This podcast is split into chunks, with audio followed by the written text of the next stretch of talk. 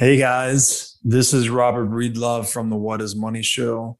And as you've learned by watching this show, Bitcoin is the single most important asset you can own in the 21st century. And one of the most important companies in Bitcoin today is NYDIG. NYDIG's mission is to facilitate financial security for all. They accomplish this by bringing a high level of professionalization and sophistication to the Bitcoin marketplace as a true game changer in the industry, NYDIG is safely unlocking the power of Bitcoin for forward thinking individuals and institutions alike. By using NYDIG, you will gain access to an end to end institutional grade platform, providing Bitcoin OTC transactions, Bitcoin collateralized borrowing, secure custody, asset management, derivatives, financing, market research, and more. And all of these services meet the highest regulatory, governance, and audit standards. Led by Robbie Gutmann, Yan Zhao, and Ross Stevens, NYDIG has absolutely exploded onto the Bitcoin scene recently and is leading the way for ongoing institutional adoption in this nascent asset class.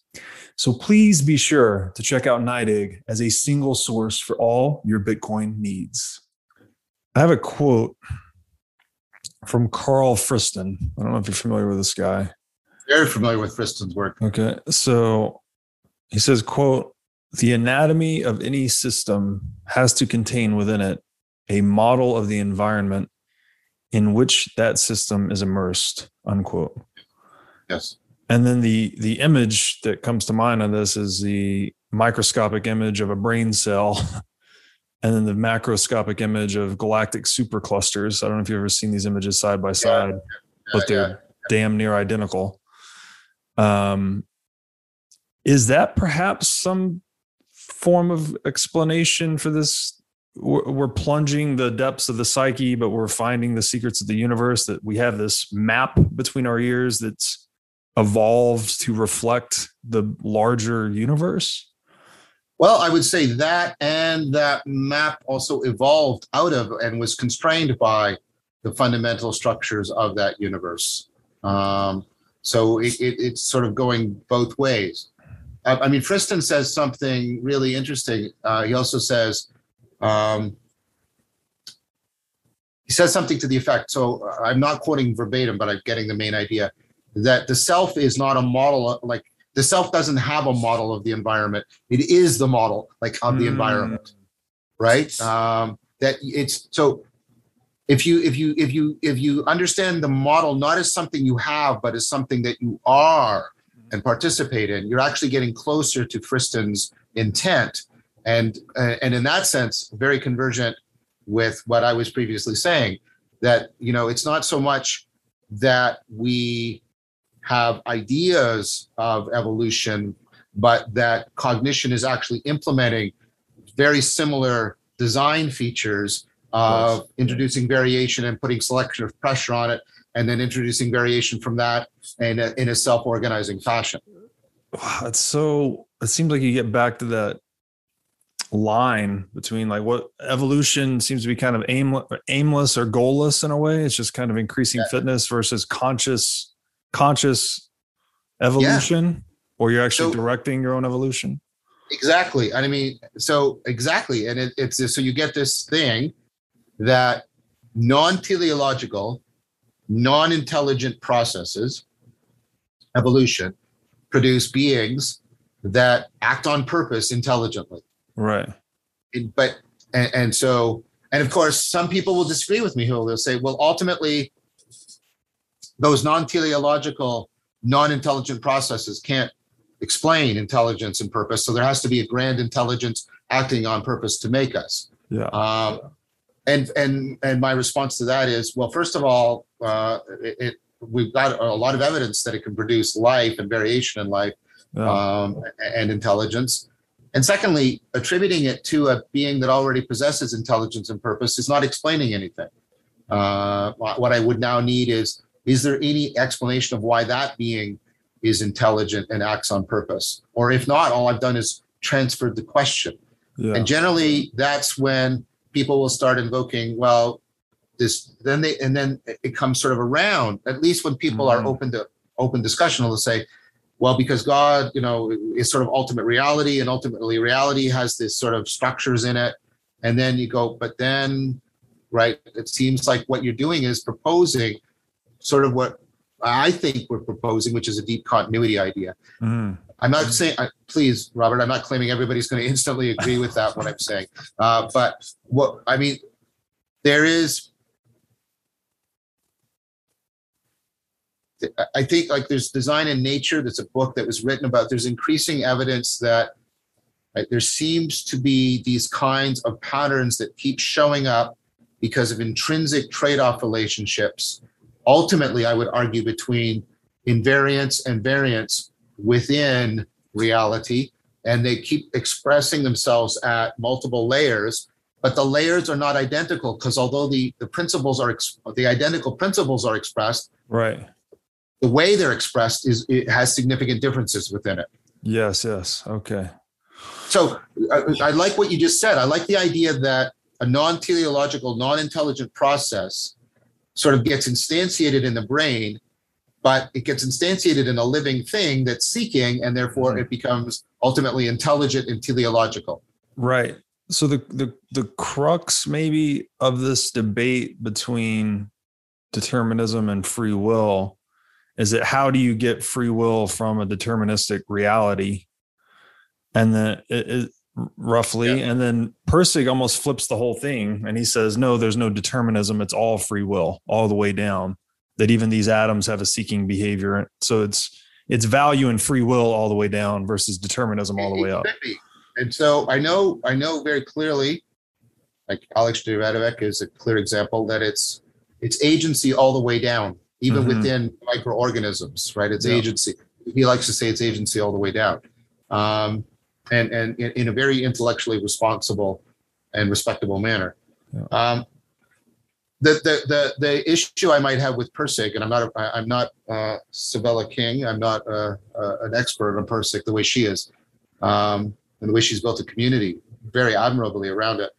Um, is I think uh, I think when we invoke free will, um, it's not clear what we're invoking. Hmm like so and and this is one of the things that frustrated spinoza. He said if you mean agency you mean self-determination.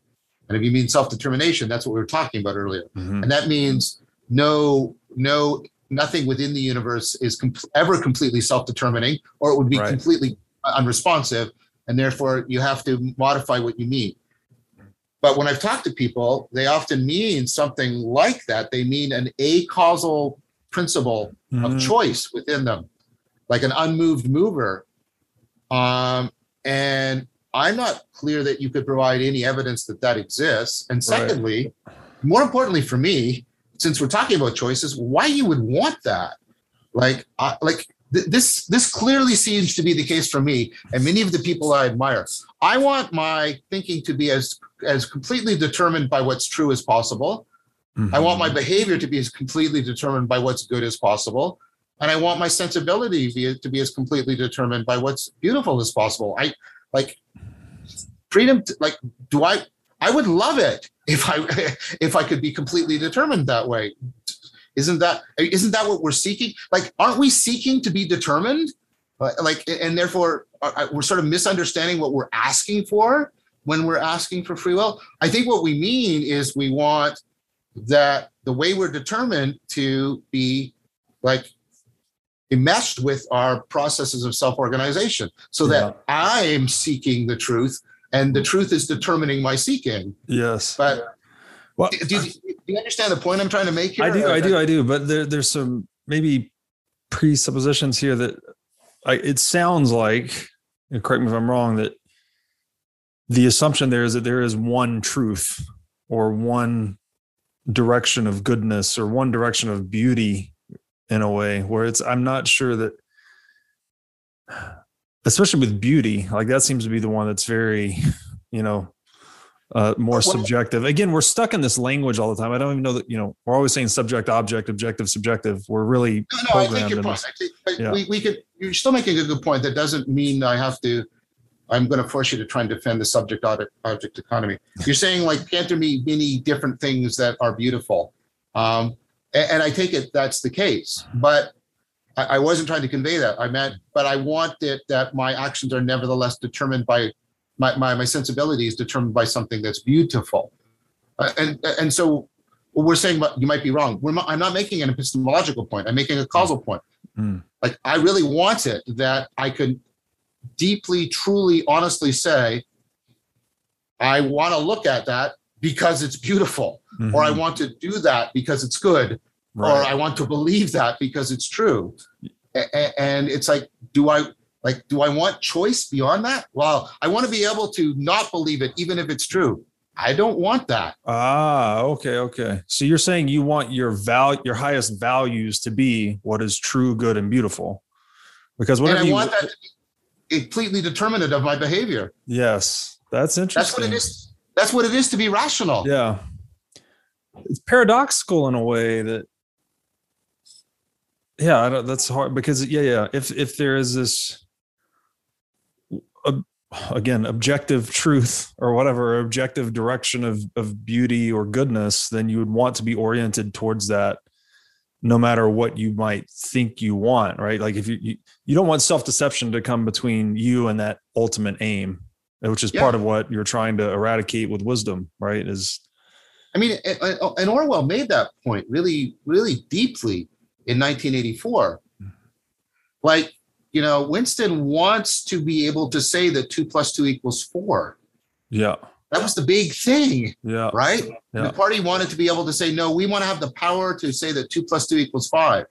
And that's that that's the tyranny. yes, It's like they want something other than the truth to be determinative of your belief. yes, So they, they want to have the choice and the power. Well, yes, I, I, I think we should, I mean, I'm going to use, you know, provocative language here. I think we should, we should be serving the truth, serving what's good and serving what's beautiful. That's how we should understand our existence. yes. Okay, I, that's very interesting to think about. I want to just we keep getting off on these rabbit trails here, but I want to touch on one other thing you just said, which was the a causal principle, which I think Carl Jung described that as synchronicity. Synchronicity. Do you And- see synchronicity as part of that pursuit of what's good, true, and beautiful? So synchronicity is very, very interesting. And, and, and like you can put two Jungians in a room about synchronicity and get four opinions about it. Mm, um, because like there's a lot of variation on whether or not you get into really tricky spots because you end up saying things like synchronicity made something happen, but then you're making it a causal thing, right? Um, mm, and then some people say, well, all Jung meant is it's a causal thing, but we don't know what the cause is right now. And it's right. Or Mm. other people say, no, it's a genuinely a causal principle. I'm not mhm. qualified to determine what Jung actually thought in Yeah. that dispute. Um, what I can tell you is this, and then maybe this will be a germ for us to talk a bit about. And, and I'd, I'd like to get back to ultimately to myth and how myth may be a way of picking up on these fractal patterns that we participate in as much as we reflectively construct ideas about. Yes. Uh, but when you're doing when you're doing sort of inner work, psychodynamic work, um, you get. I mean, so Jung's like more formal definition is meaningful coincidence.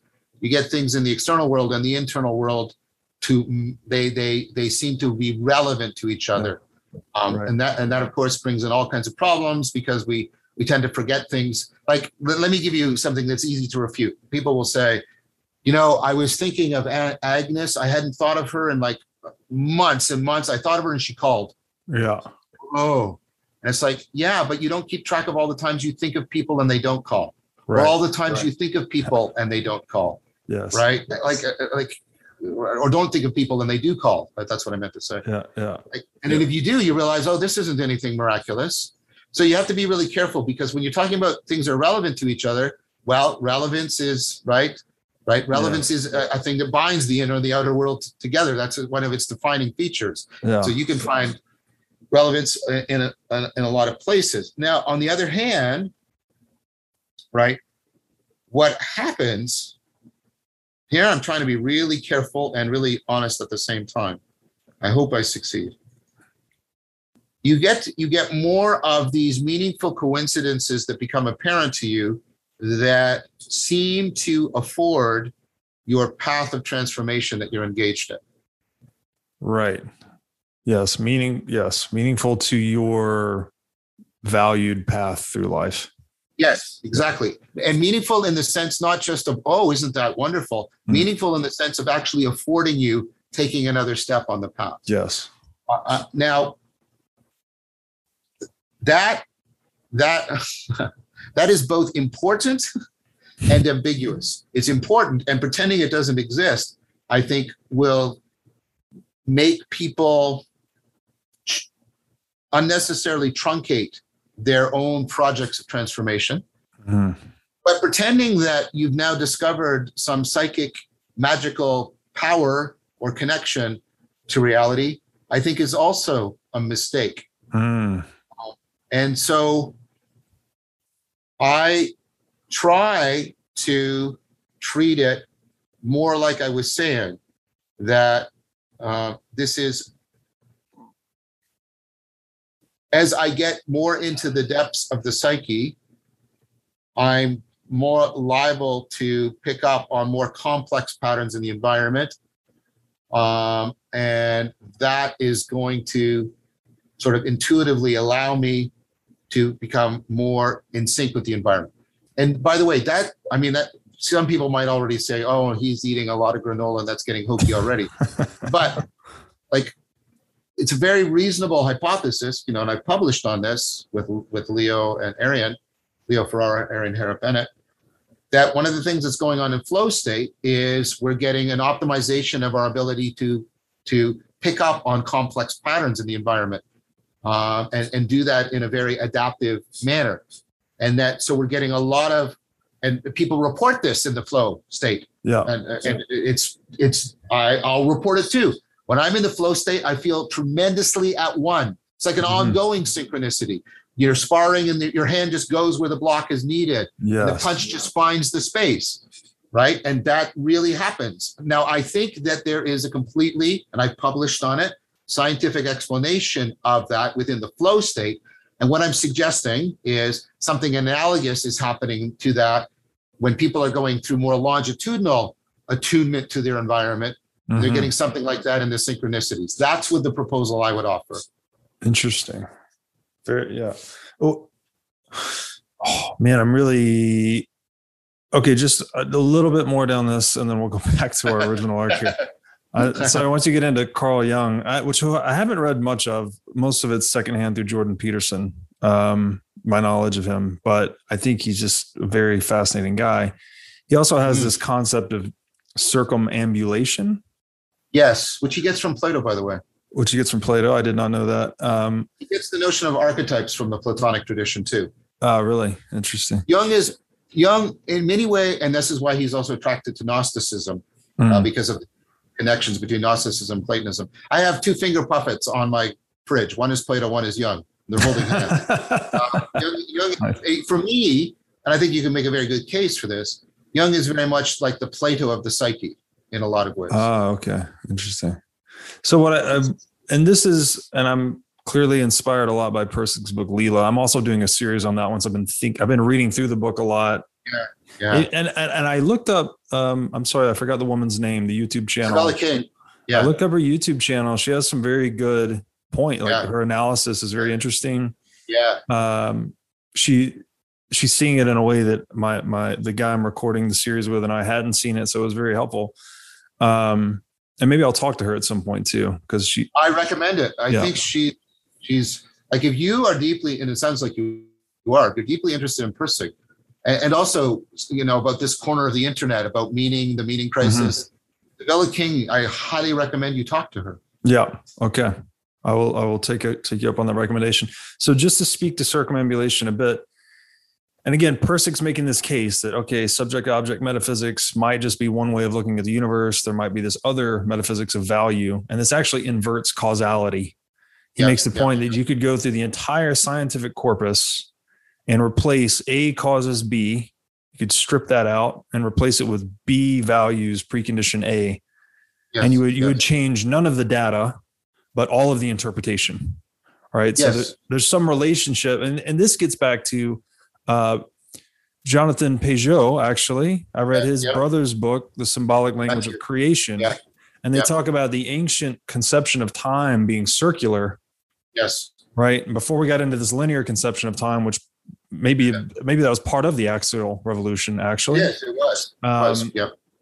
that there's this if you consider time as circular then really what we call causality could also be there could be a backwards flow to that or something opposite to that yeah, because the past becomes your future. Um, yeah if so if you- so the pa- the future is somehow in conversation with the the present to pull it into the future and that's what getting back to carl jung's concept of circumambulation the way i understand it is that you can set your moral aim very high right and you're, you're basically visualizing your ideal future self you know based on based on values or whatever. And then that act trying to accord your trying to circumambulate yourself to that target is what calls your best qualities into existence in a way and actually allows you to bridge that gap.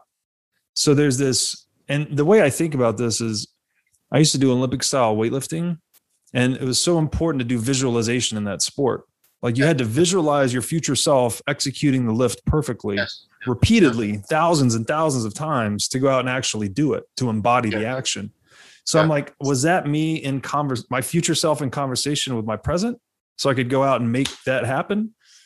Um, and it just seems like so causality and value maybe are flowing forwards and backwards through time. Or maybe they're the same thing somehow. I don't know. I'm way out on a limb now. Um, yeah, um, that's interesting because you you you brought up an aspect of circumambulation that was never sort of sort of that central for me.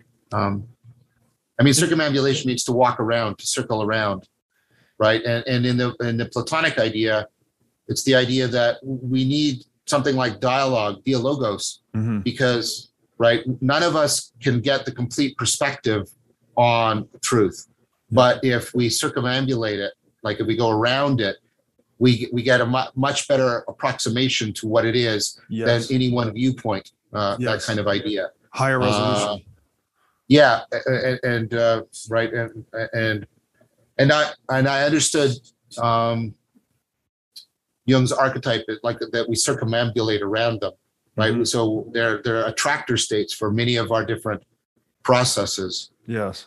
But you're right that the notion of an attractor state uh, and i'm building back to your point is the idea of something drawing us in as opposed to um, us pushing it forward yes Yeah.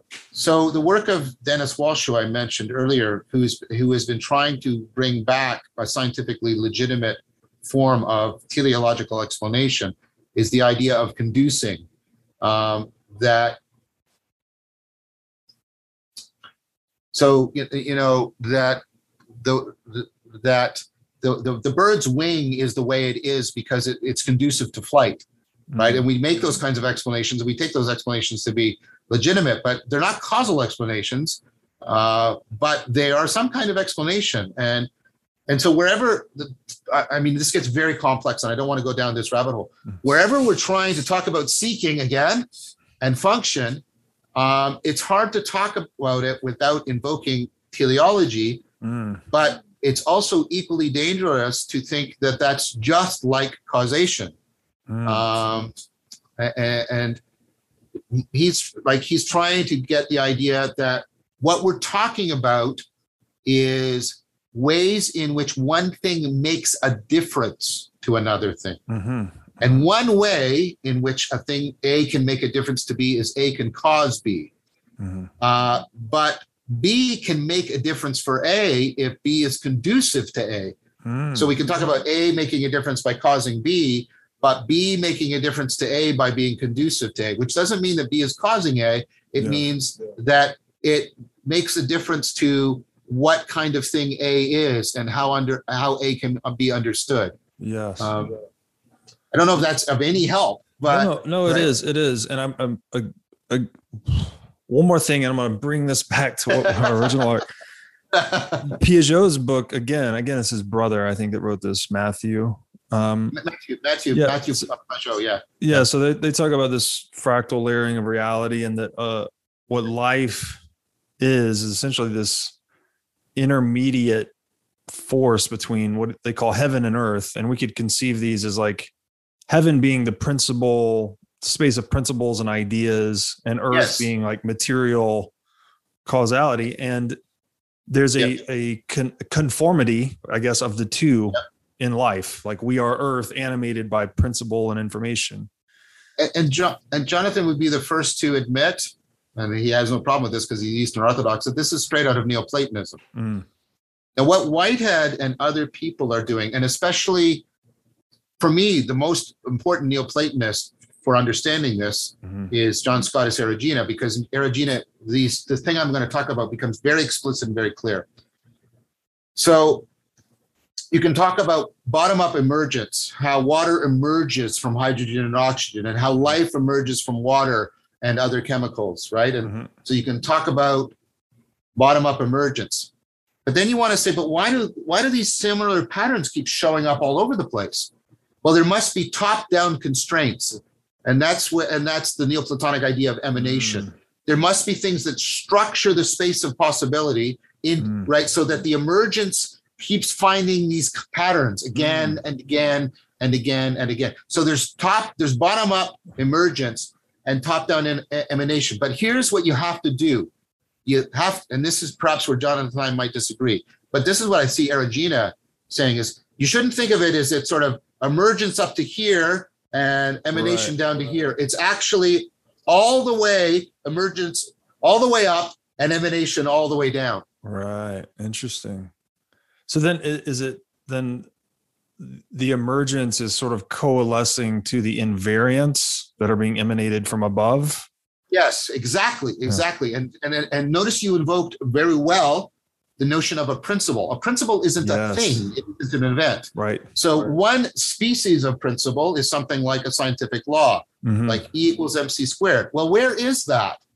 Like, Yes. It's not an event. It's Right. Like it is.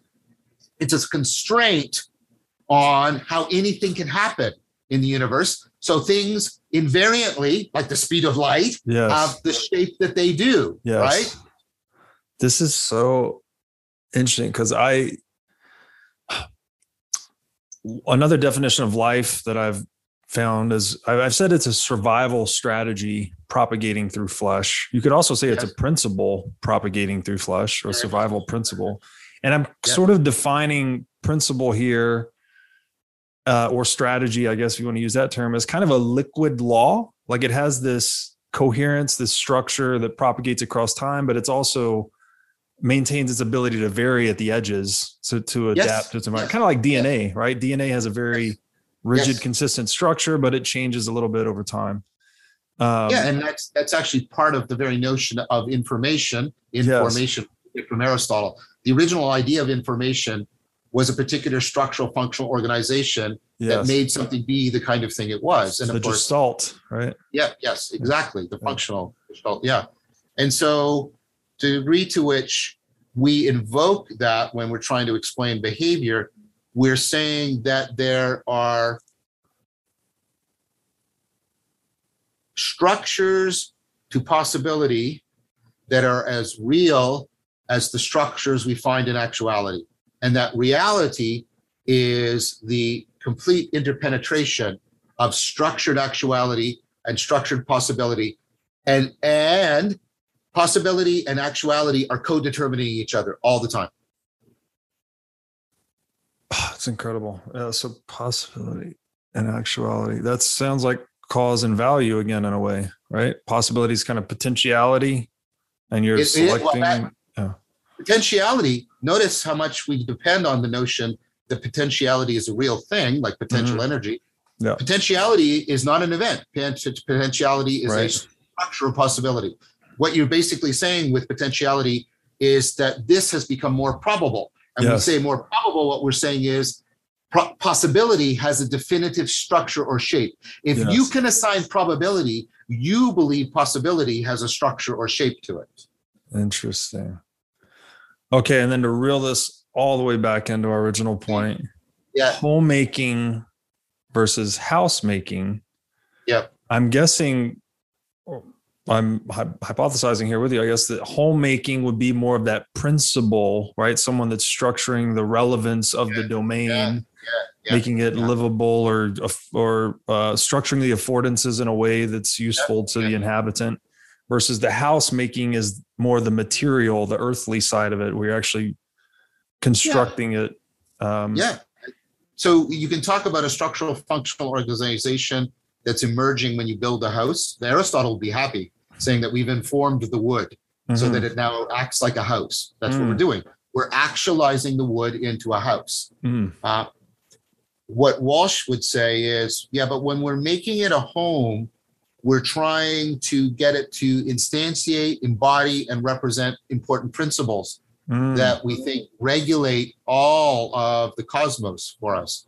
Now, like engineering principles even so engineering principles yeah. but but to, in a house yes yeah i think in a home what we're talking about is we're talking about um, person making principles mm.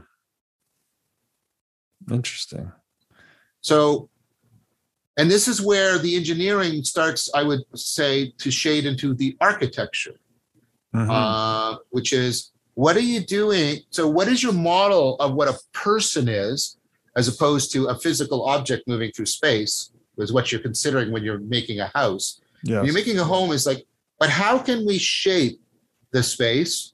Again, we're not violating the physics, but how can we shape the physics so that it becomes better at making a person? How do we do that? Right. So notice some things. We we assign rooms to particular people. We don't have to do that, but we do. Yeah. Yeah. That's that's your bedroom, right? And that's her bedroom, and that's his bedroom. Um, and then we and then we have common space where we put up representations that it's shared. Like here's the family portrait of everybody in the living room, and we call it the living room because we're supposed to share. Like, and so we're doing all this stuff to try and afford, right? Two principles by which we make persons. Yes. Right. The principle of individuation and the principle of group participation. And so we're structuring individuation and participation to make better, to, uh, to turn the house space into a home, into a person making space. This is the, again, I'm going back to Pageau's book, the pulling down of meaning into matter and the pulling yes. up of matter towards meaning and yes blending yes. them in between. Yeah. So what you're doing is you are yeah, you you are you're doing bottom up construction of this space so it emerges as a place, mm-hmm. but right, uh, but then you are placing things within it in order to change the kind of place it is. Yes, in person making place. Yes, and so this um, then points to this reciprocal relationship. In this case, yes. we'll go keep going with this analogy of, and this is getting back to Churchill's quote: "We shape our buildings, and our buildings shape us." I think this Very equally, much. as we said offline earlier, it applies to tools more generally, or just our creations. We yeah, create is, these things, and there's a reflexivity yeah. back into us, and we're in relationship so, with them.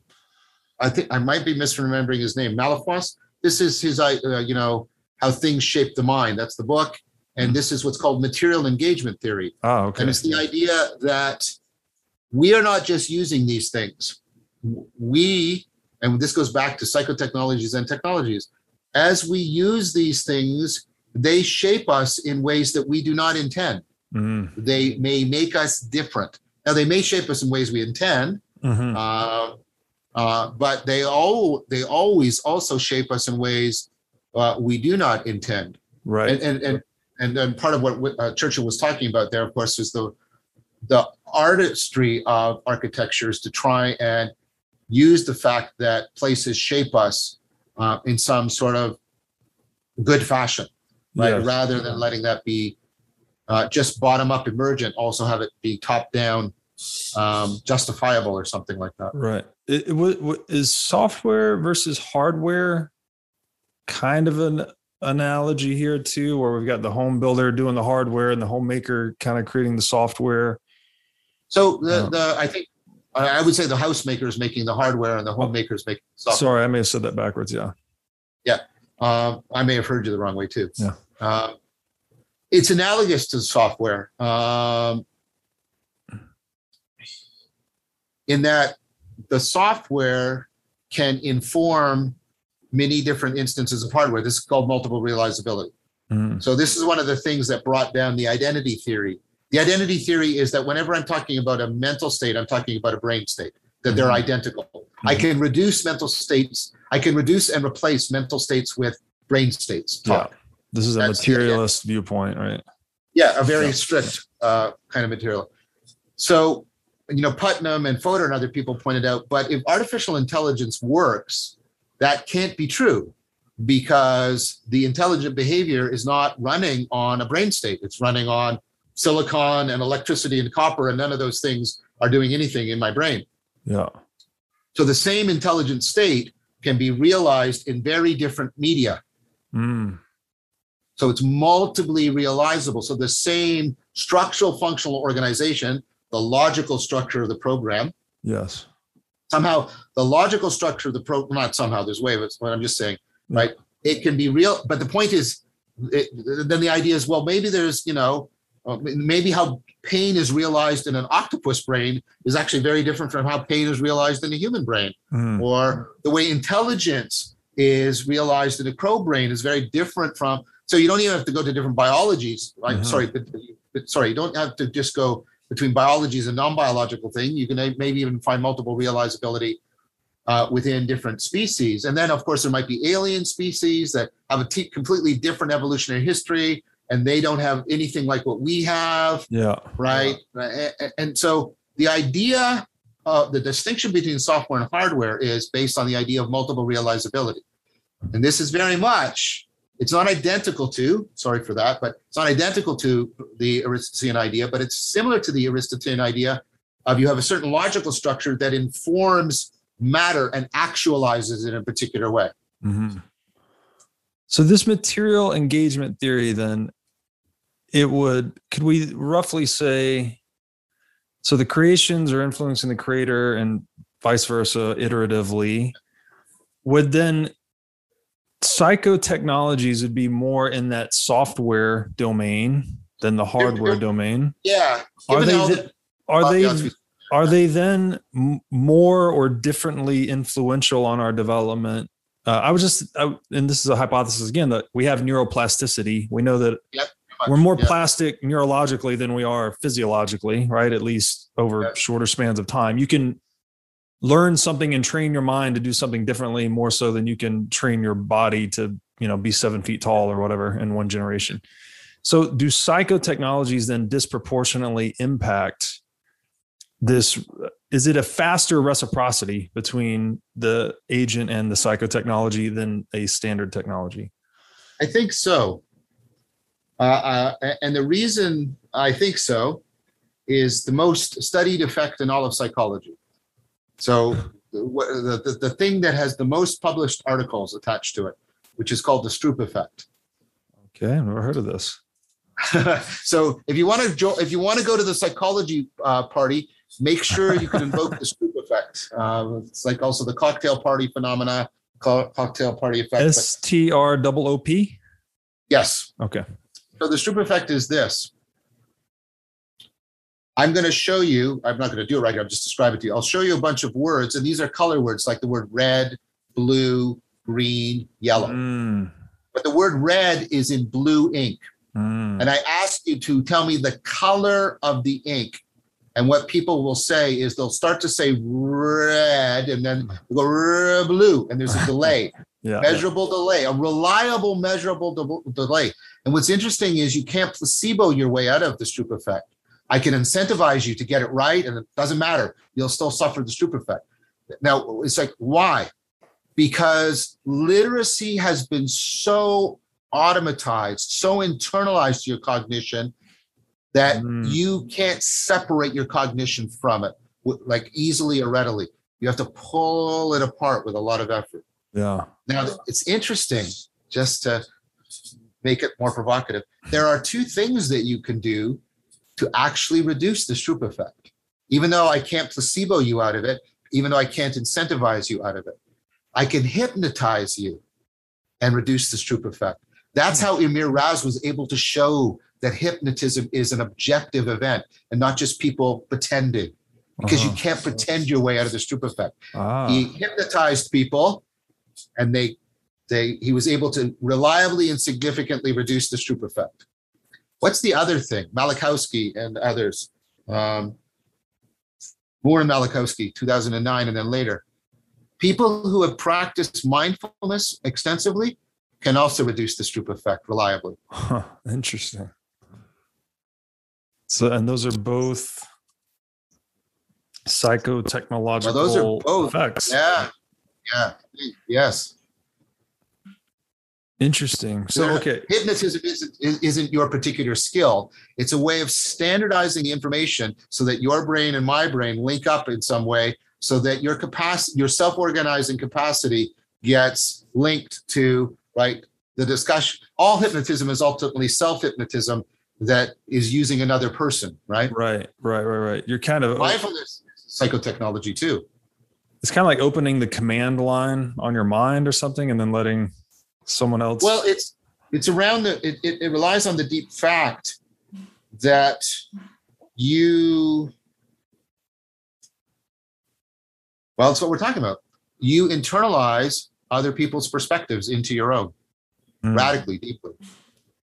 If you didn't do that, you couldn't. Your ability to step back in mindfulness and look at your own perspective has come. Vygotsky would argue this. The guy who came up with cultural tools, right, would argue that the way, and I think he's right. The evidence I think supports this. The way I get the ability to step back and look at my own perspective is by imitating your perspective on my perspective. I imitate. You see children doing this. They imitate the parents' perspective on them, and they imitate it more and more and more until they can do it without the parent, and then it just becomes a way in which they can stand back and look at their own mind. We literally transcend through other by internalizing other people. That's and hypnotism. I would argue taps into that ability. Wow. So it's this. I'm reminded of this quote actually that the, I'll paraphrase. This is a famous, I think, a U.S. Navy captain. He said, uh, "The goal of the leader, the goal of the captain, is to see the ship through the eyes of others, like to to be able to actually transcend to the, you know, Yes. into the role of captain, if you will, and do it effectively." he has to look through the eyes of everyone else which which to get back to economics like this is what a market is doing effectively is like you're plugging into distributed cognition Yes, yes, um, and seeing the world through the eyes of everyone else so you can focus on what you're good at and depend on everyone else to figure out the rest So that is exactly the right metaphor to use or the quote because uh, Hutchins, who wrote one of the the original books on distributed cognition, Cognition in the Wild, Mhm. did it by doing an eth- uh, eth- uh, an ethnography of how a crew navigates a ship. hmm There's no one person navigates a ship. right It about it's a distributed cognitive system and a bunch of tools and a bunch of psychotechnology, uh, networking brains and machinery together that steers the ship. interesting okay so psychotechnologies they change us more rapidly than normal technologies i guess I think so. I think so. Um, they At least- are I'm not, I'm not sure about more rapidly, but perhaps more deeply at least. more deeply okay because and i think that one seems i don't want to say seems obvious but it seems obvious to me like if you just think about literacy it's like Yes. you pull out literacy how impacted would you be i think you made this point in one of your lectures Yeah. Yes. and it's like it's hard to even imagine how deeply that would impact you it's so deep that it's hard to yeah. even actually generate the thought because how would you think without literacy you'd think Yes. imagistically i guess i don't know um so and then the externalization of psychotechnologies Mhm. are social institutions I think so. I mean, part of what we do is we. I mean, the, the original computers were human beings, right? Mhm. yeah The, the original entities called computers were human beings. You had a floor in a business where if you needed computation, you sent it down there and they did it. yes And those, right? Um, Um, and so I'm using that as like as a metonym for the idea that we're always doing that. We're, we're always tapping into the power of distributed computation, Yes. distributed cognition uh, when we're creating social institutions. And then what we're doing is we're standardizing the information flow and the information formatting because we want, we're, we're trying to psychotech, psycho-engineer Yes. right? Effective distributed cognition. And we, and we use language about being, you know, we want everybody to be on the same team. And what we're basically saying is we want to, we want to make sure that, right, that people can plug into the distributed cognition very effectively and the reverse, Mhm. that the distributed cognition can plug very effectively into them. right. Now that's a power and it can be used for good and for ill, as you can well imagine Yes. right? Uh, but it is a tremendous power. And, and so institutions are ways in which we, I would argue, where we create systems of psychotechnologies so that we create reliable configurations of distributed cognition. Yes. Okay. Agreed. And then the in the economic lens, the totality of global distributed cognition, we would just say is the market. So the global market, if you will. Sure. And pick, you know, pick a commodity, doesn't matter, copper, titanium, whatever. There's a price associated with copper or titanium. Yeah. This is the indicator of relevant. This is the intersection of supply and demand. So we have Yep. uh, potentially unlimited demand, right? There's humans are never satisfied, frankly, but there's a strictly limited quantity of capital. Wherever those two curves cross is the price. So it's kind of like the indicator for relevance in the distributed salience landscape of market actors. Something like it, it- everyone's voting on how much titanium or copper we need is demanded in the moment versus how much there is. There's the price. So that price metric or price signal becomes the nerve signal that coordinates Yes. the total distributed cognition of the marketplace. Yeah, it, it makes use of, I would say it makes use to some degree of Mead's notion, uh, George Herbert Mead's notion of the generalized other. Mm, Um, so Mead says, you know, I'm playing baseball. He's American, right? Of course. Um, playing baseball, and um, I have to do two things. I, I, I mean, I have to have a model of how other people are going to play, and I have to. I I have to have a little bit of specificity. Here. I have to know that Jones is on second base, but I can't track everybody all the time specifically. It's it will overwhelm working memory. So what do I do? I form a generalized other. I form a generalized model of what, what any one of my teammates is likely to be like. And therefore I can interact with that. And that way, uh, uh, interacting at that one point, I get a representation that allows me to interact with any potential part or, or also, or, or thereby interact Mhm. with the whole team. So the whole team comes into the representation of the generalized other. I interact with that right? And and, and then I right that uh, facil- so everybody interacts with everybody rather than everybody. So rather than everybody carrying around nine models of everybody else, and those Mhm. all always what you have is the generalized other, and and then and then what Mead argues, of, of course, what he says is, of course, this is not just happening when we're playing baseball. This is happening when we're doing any distributed cognition, and so we we we gravitate towards things that allow us to get a generalized other me- measure or metric. Mm. So, So- so Go ahead.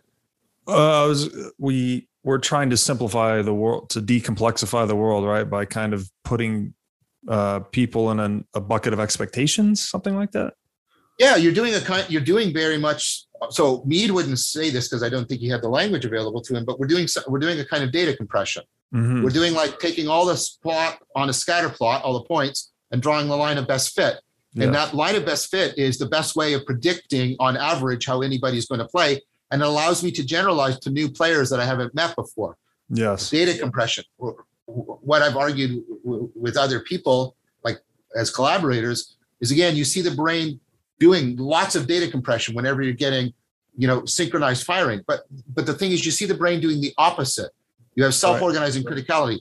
The brain synchronizes to do data compression and then it avalanches right to open up new like it's like evolution to open up new possibilities for new synchronizations. And then it out right? And so it's constantly oscillating back and forth between them.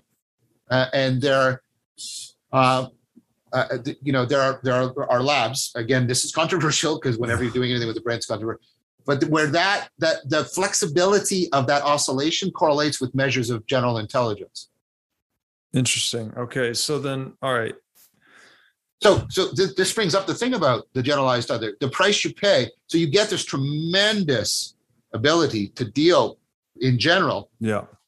But you may have forgotten that Jones is the guy on second base, and Jones always screws up if a southpaw hits to the shortstop. Mm, right.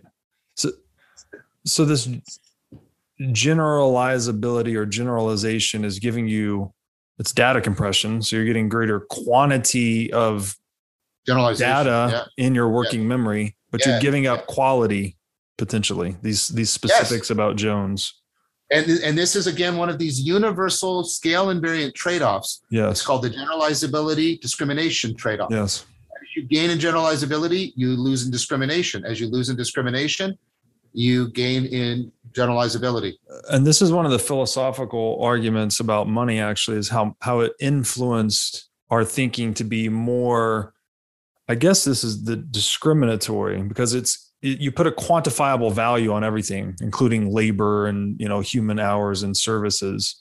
So it makes us less um you know you'll look at the cost of a massage is basically just the cost per hour versus the it kind of obfuscates the quality you know yeah you start so I think too focused on the price yeah yeah, yeah it, it generalizes so it's like uh, you lose you lose what so it's lossy that, that's the term it's lossy most generalized most data compression is lossy right um, and and that I think is a clear example of it. Mm-hmm. So you're you're losing what is idiosyncratically specific about that that yes. can't be captured by the money. Yes. Um, and this is like we were talking this before we started the recording. This is how all the the way literacy allows you this capacity to get access to other people's minds. Mm-hmm it comes at a cost, which is it tends to over privilege, over privilege, and over prioritize mm. the pro, the propositional level, and we right. lose the procedural and the perspectival and the participatory. Right, and this is contributing to the meaning crisis to some extent. Very much so. Yes. Very much so. Yeah. So there are ways. I'm not saying this is always happening, but there are ways in which the lossy data compression in money and propositional tyranny can noxiously interact with each other and mm. reinforce each other. Interesting. Yes. Okay. So I want to add a wrinkle to this. And I guess first, if we zero in on money and the, uh, clarify my thinking here, I've been thinking about it like, is it, a, I've called it a technology in most of my writing historically, which it is. It is a technology. It has uh, specific properties or affordances, if you will, that people, market actors seek we seek yeah. these particular properties of the technology to make something that's tradable and scarce and all these other things. But it also has this psychotechnological component because it embeds itself in our mental machinery. We think in terms of money. It lets us plan, negotiate. Um, yes. It, it's a it's a it's an incredible form of data compression, right? Yes. If you can just translate things to dollars, you can process way more decisions than you could thinking about the individual qualities yes. of everything that you ever do. Very, very much. So, so it's just, and it's coordinating distributed cognition. Uh, it very much. hundred percent. Yes, yes. It is. Prices are expressed in money. Price is the nerve signal coordinating yes. distributed cognition. Here's where it gets interesting. I think so if money is at least part psychotechnology, I guess it's kind of a hybrid in a way, yeah. hybrid technology, yeah. psychotechnology, somewhere in this blurred line. Uh, we know that changing psychotechnologies has this influence on us. You know, yes, this yep, profound. We have an institution today that's called the central bank.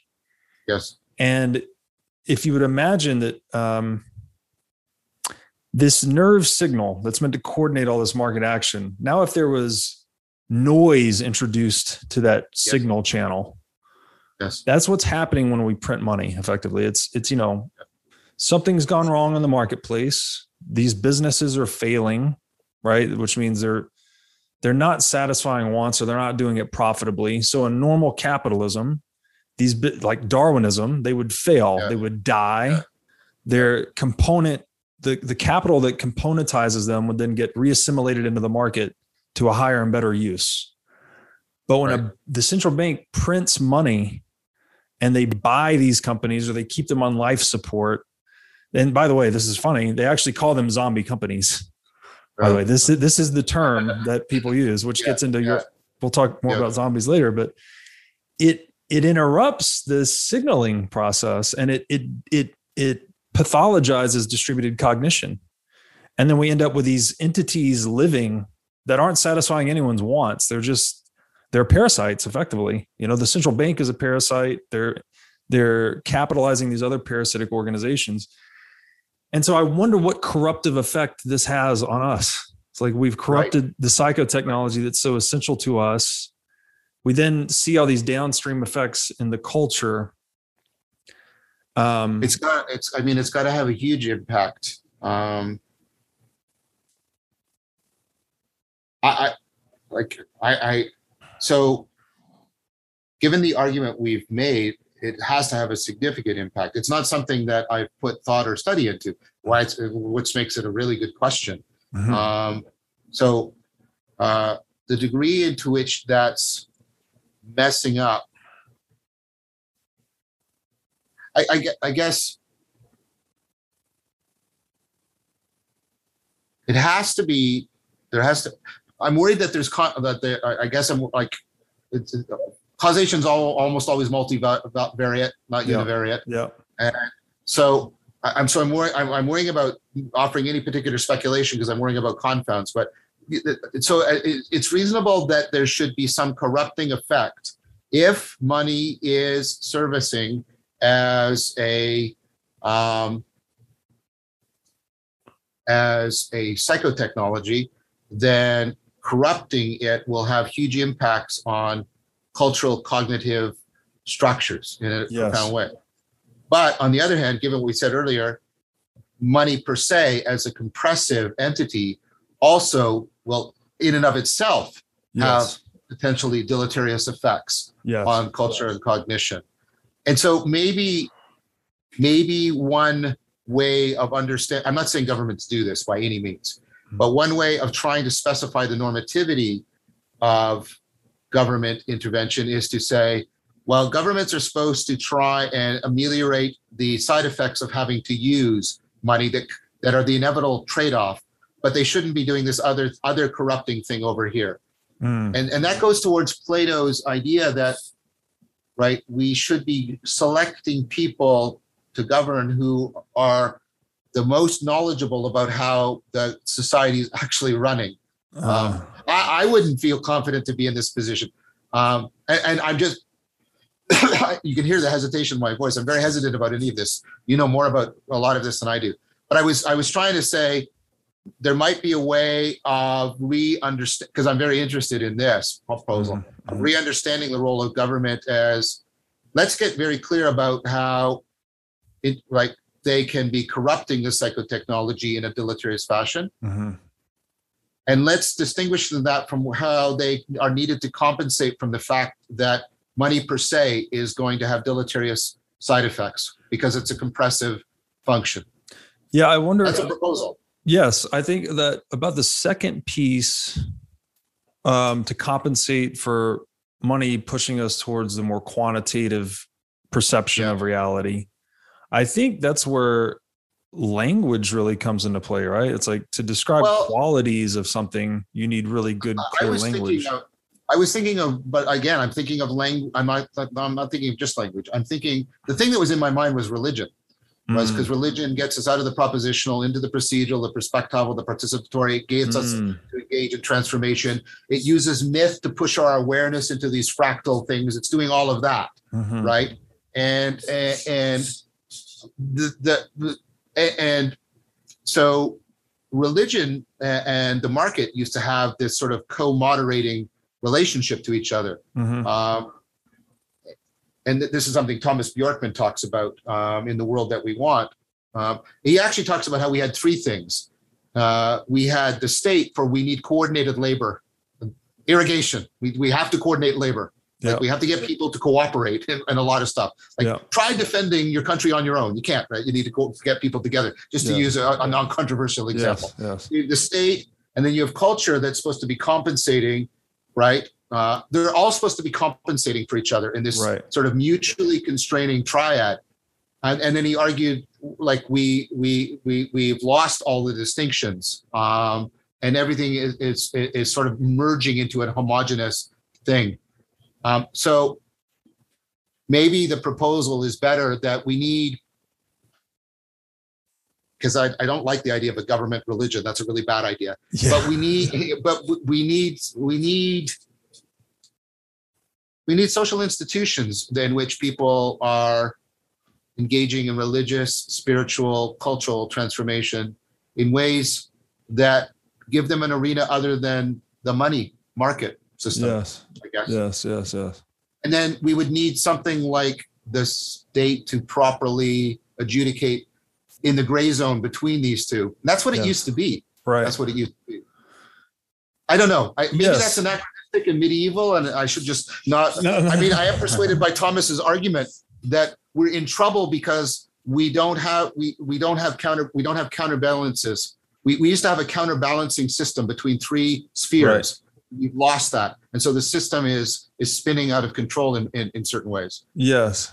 Yeah, I think um they, th- there's a term for this in complex adaptive systems. They're they're like buffers or shock absorbers, right? Or Yeah, yeah, yeah. um in a in a Leaders. yeah, dissipators in a maybe in a political institution sense, this is like the segregation of powers or duties, you know, the um, yeah it's it's it's kind of a checks and balance model it's Yeah. it's it's about you know selective and enabling constraints any self-organizing system needs right that those Mm-hmm. counterbalancing constraints or it, it- it'll start to go into vicious cycles yes. on one way or the other So that so but but, but but I but I didn't want to, I'm, I'm not trying to paper over oh sorry that was a bad that was a bad pun. I'm not trying to paper over your your point. There's a point that you're making that I still want to I, I still want to it's a gem point right? That if we remember that money is an inf, a s- a- an information an, an information flow and management system for distributed cognition then messing around with money could have very deleterious effects on a deep level on people's cognition. Yes, yes. that I think is an important point.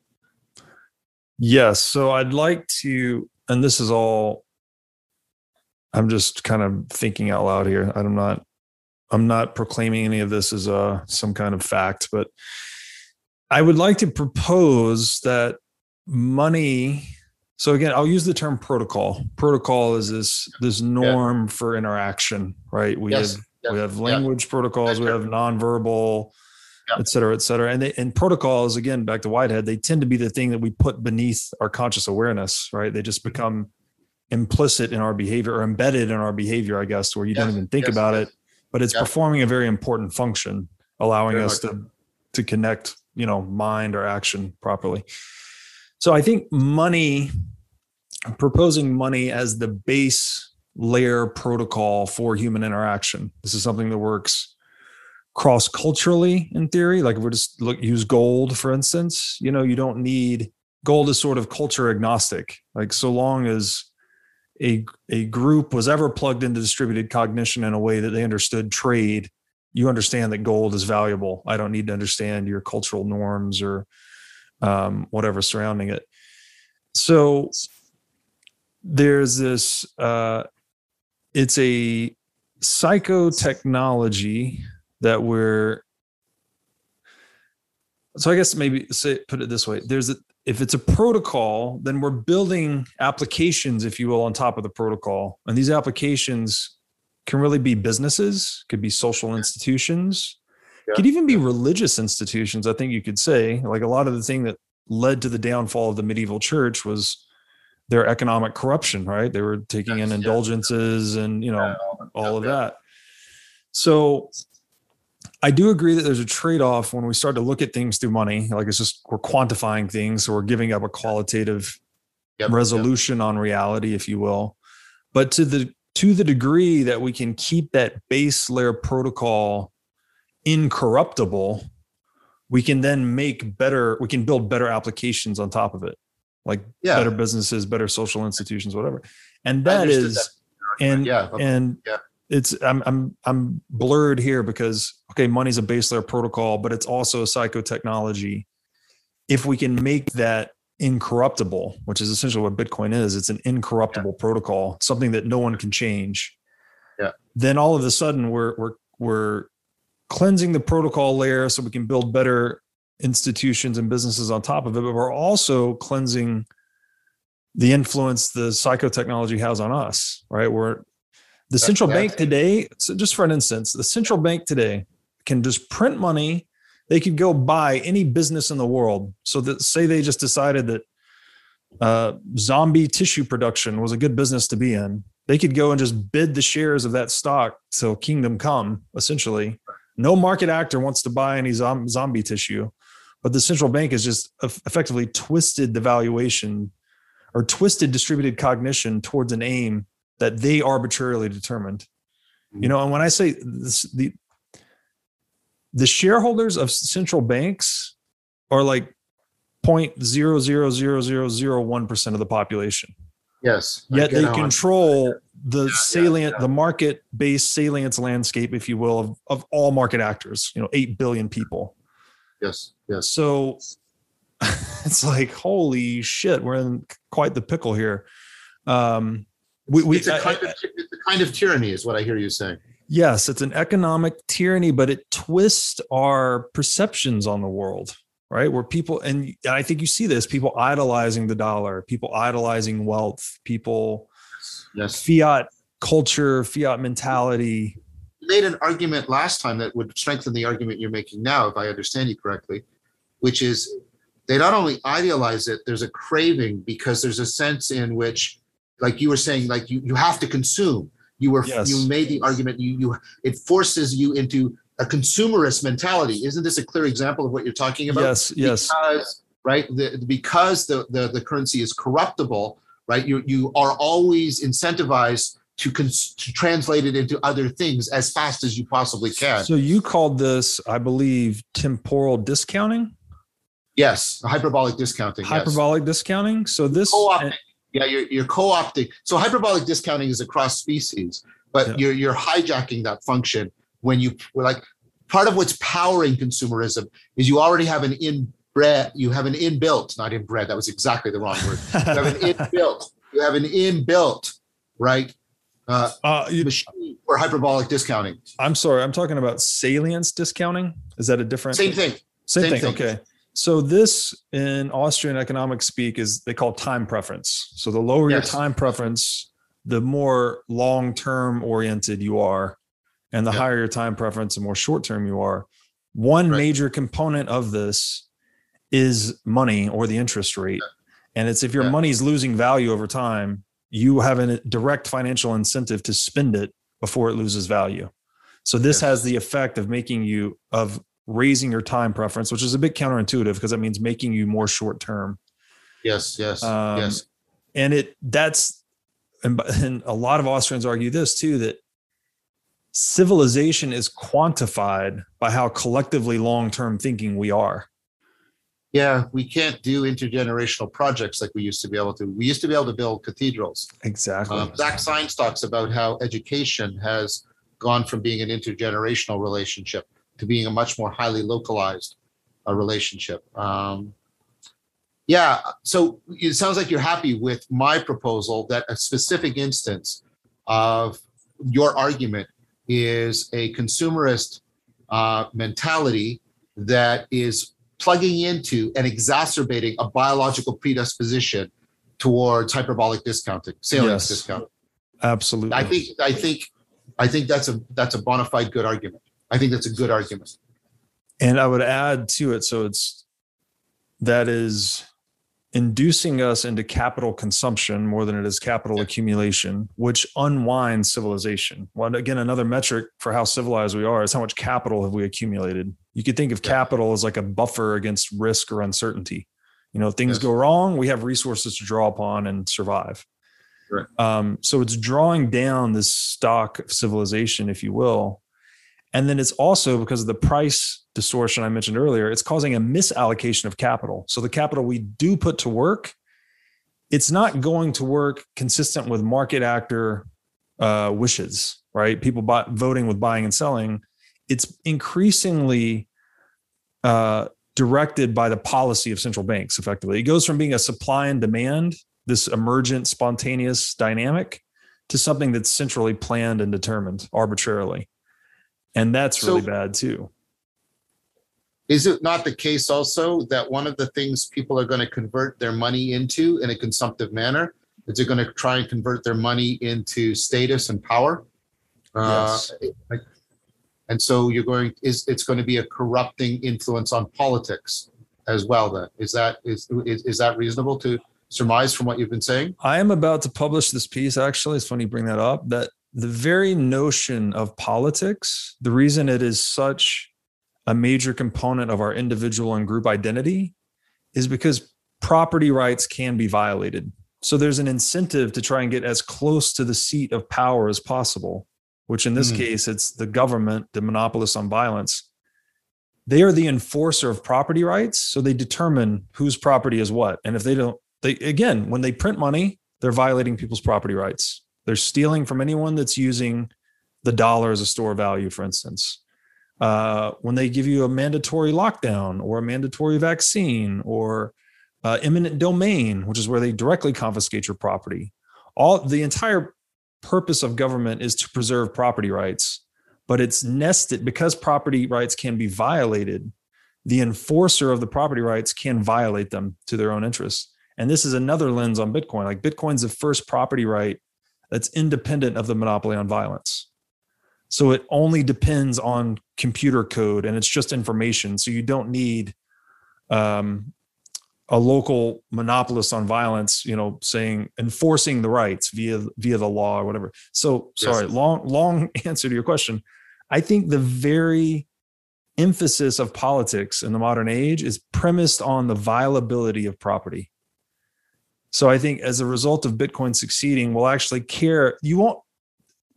We will have much less of a reason to care about one another's political leanings if property mm-hmm. can't be violated. It's like, if I don't like what you think, we have a disagreement. Well, great. We just go our separate ways.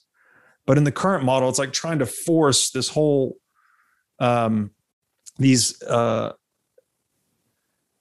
heterogeneous viewpoints under one umbrella, if you will, in the nation. And it's creating this political strife and discord that's not necessary. We would, we would just have smaller, more fragmented government that was more specific to the wishes of, of its population.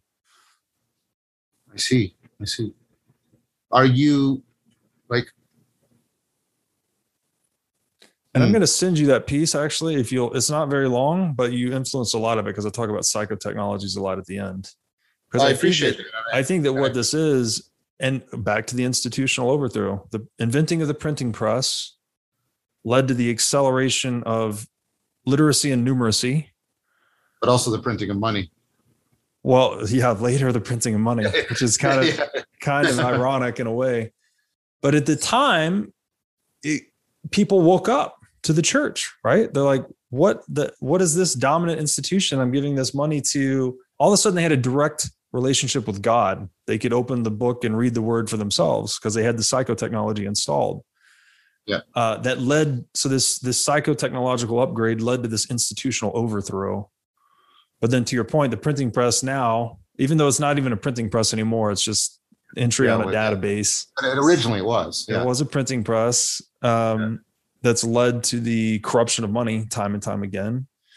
Uh, it it seems like Bitcoin could be another one of those upgrades. You know, to the extent that money is a psychotechnology, we could now have this protocol that's not corruptible that would lead to the overthrow of the dominant institution today which is you know this complex of the nation state and the central bank the monopoly on violence and the monopoly on money you break the monopoly on money it at least mitigates the power of the monopoly on violence to the point that it's held in check by the wishes of market actors.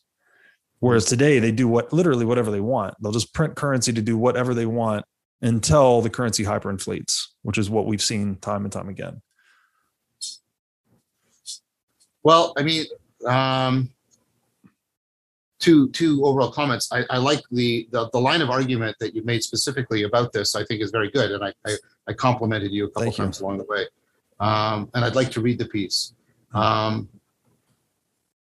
I, I, I maybe it's also a difference of what we mean by politics. I mean, I have an Aristotelian notion, which is a very different notion, Hmm. which is politics is the ethics of distributed cognition, right? What we're trying to do is figure out we we Aristotle, man is inherently a social animal, and what he means by that is most of what we do is in distributed cognition, and that that distributed cognition has ethical requirements on us that are not the same as our own self-interest.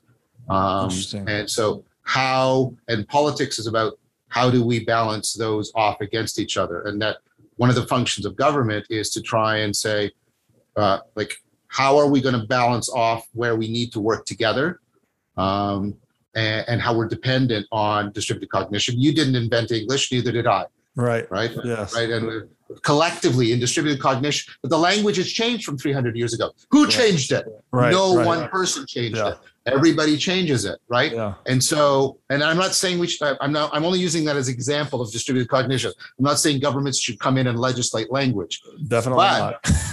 Hey, right, right. But the point, the point I'm trying to make is that you have to, right, and uh, you have to, you have to have something that manages the relationship between, right, our individual projects yes. and our collective projects. yes. and I and so for me, there's also an ethical domain uh, for because I mean, I don't, I'm not I'm not like, like I- I, hope it's clear. I'm not like like, like exhaustively disagreeing with you, but I think there are cultural protocols. I'll use your word. Mhm. I think there are cultural protocols that have to do with distributed cognition that are not the same as the protocols that have to do with the management of property. The reason I say that is because how it, how property is understood and how much property you can have varies widely across cultures, and that nevertheless you see cultures having these these protocols in place. Um, so you know, and that was one of the issues, you know, with the grassy narrows community that we talked about in the book, right? There's Yeah. a difference again back to homing and housing. There's a difference between the Western concept of property and the indigenous concept Yes. and right and uh, between what's communal property and what's individual property and part not not all but part of the disaster there was a, a disjunct in those notions and so yes. i would want i would I, i'm not trying to undermine your argument i think it's a good argument i'm trying to amend it by saying i think there's other things that are in the political sphere Uh, agreed. And I'll, I'll clarify the definition of politics I was working from, which I had never heard Aristotle's, uh, Yeah. the ethics of distributed cognition, as you defined well it. that's my that's my gloss on Oh, it yeah he okay, yeah. That's, um, that's an excellent definition. It's not the one I was working from was, uh, Clausewitz. Have you heard of him? Yes. He wrote on Yes, war. Yeah And Yeah. he just says, you know, I think his quote is war is the continuation of politics by other means. By other yes yes So we're effectively and cl- clearly politics exists at a micro level in human affairs all the time. You know, we're all we all have our own little agenda and our aims are colliding and Yeah. we're trying to sort it out. But to the point where that those that microcosm of political decisions is then imposable on a broader population yes depends on the confiscatability or violability of property. It's like, here's the threat of force. You listen to my opinion or decision or else, and the or else is a violation of property. And here's where pro- this is where the line gets blurry again. okay because you mean something broader by property Well, property as actually defined uh, in its deepest sense, like in the libertarian tradition, it really is about first of all, it's a relationship. We always think property is a thing, like it's land or a house or a business. Property is a an exclusively acknowledged relationship between the owner of the asset and the thing in question. So the property is the relationship, not the thing. And the ultimate, the closest, most form of the most personal form of property is your own time, right? You own yourself, you own your own time. No one can tell you how to move your left arm or what to think or what to do. And you forge other property relationships by combining that time that you own of yourself with nature in some useful way. You go out and plant a garden or you build a business or whatever it may be. So, um, to the extent the state violates your time, even it's not just your possessions, is the point, right? Um, Violation of your time and how you spend your time. That's what yes. you mean by it. Yes. So if they are violating your relationship with your time, which they are through taxation and inflation, they're effectively stealing your time, um, or they're outright confiscating your property. All of these things are a political imposition, right? It's someone's opinion that's like, this is the way things should be. Great. I'm not saying it's just purely one guy's opinion, which would be an authoritarian dictatorship. Maybe there's a more distributed version of it, like we have in representative democracy or whatever, pick your form of governance. But the point is that once that consensus is reached, a limited consensus, it's imposable through the confiscation of property. Whereas if you have something like Bitcoin, it's money that no one can do anything about. So if, if you just assume the whole world's on a Bitcoin standard, you could reach these political decisions in Washington and then they'd be like, all right, go out and impose them. And people will just be like, what? You can't tax me. You can't inflate me. How can you tell me what to do? You know, there's, right. it doesn't eradicate violence. You can still point a gun at someone and tell them what to do. But this way of. But, but, but how does it encourage cooperation? Uh, I would argue what, that money is what encourages cooperation. Actually, is that base no, no, protocol? No, I, no, no. I'm sorry. My, my question is directed that way. How would Bitcoin improve uh, the capacity for cooperation? This is what's amazing. This is what's amazing about it. So, my argument here would be that the prevalence of politics is related to the ROI on violence. Right. The more right. violable or or stealable property is, the more incentive there is to get to gain control of the political mechanism or to get as close to uh, the political apparatus of power as possible or the printing press right you you have more incentives to become more politicized and rent seeking in an economy where the property can be stolen but when a, in an economy where the property cannot be stolen which would be more of a bitcoin based economy your incentives now become productive cooperation I want to have a long-term trading relationship to create wealth with this these other counterparties because I, mm-hmm. there's no incentive for me to violence. I could go and bomb them and fight them, and then I can't steal the money at the end of the day. So there's no there's no carrot at the end of violence, or a smaller right. carrot, you could say. Right, so right, it, right, right. And this is where we get back to that kind of psycho-technological upgrade. Is like we've got a new form of money that lowers the return on investment to violent and coercive activities. So it completely you, turns human action another direction.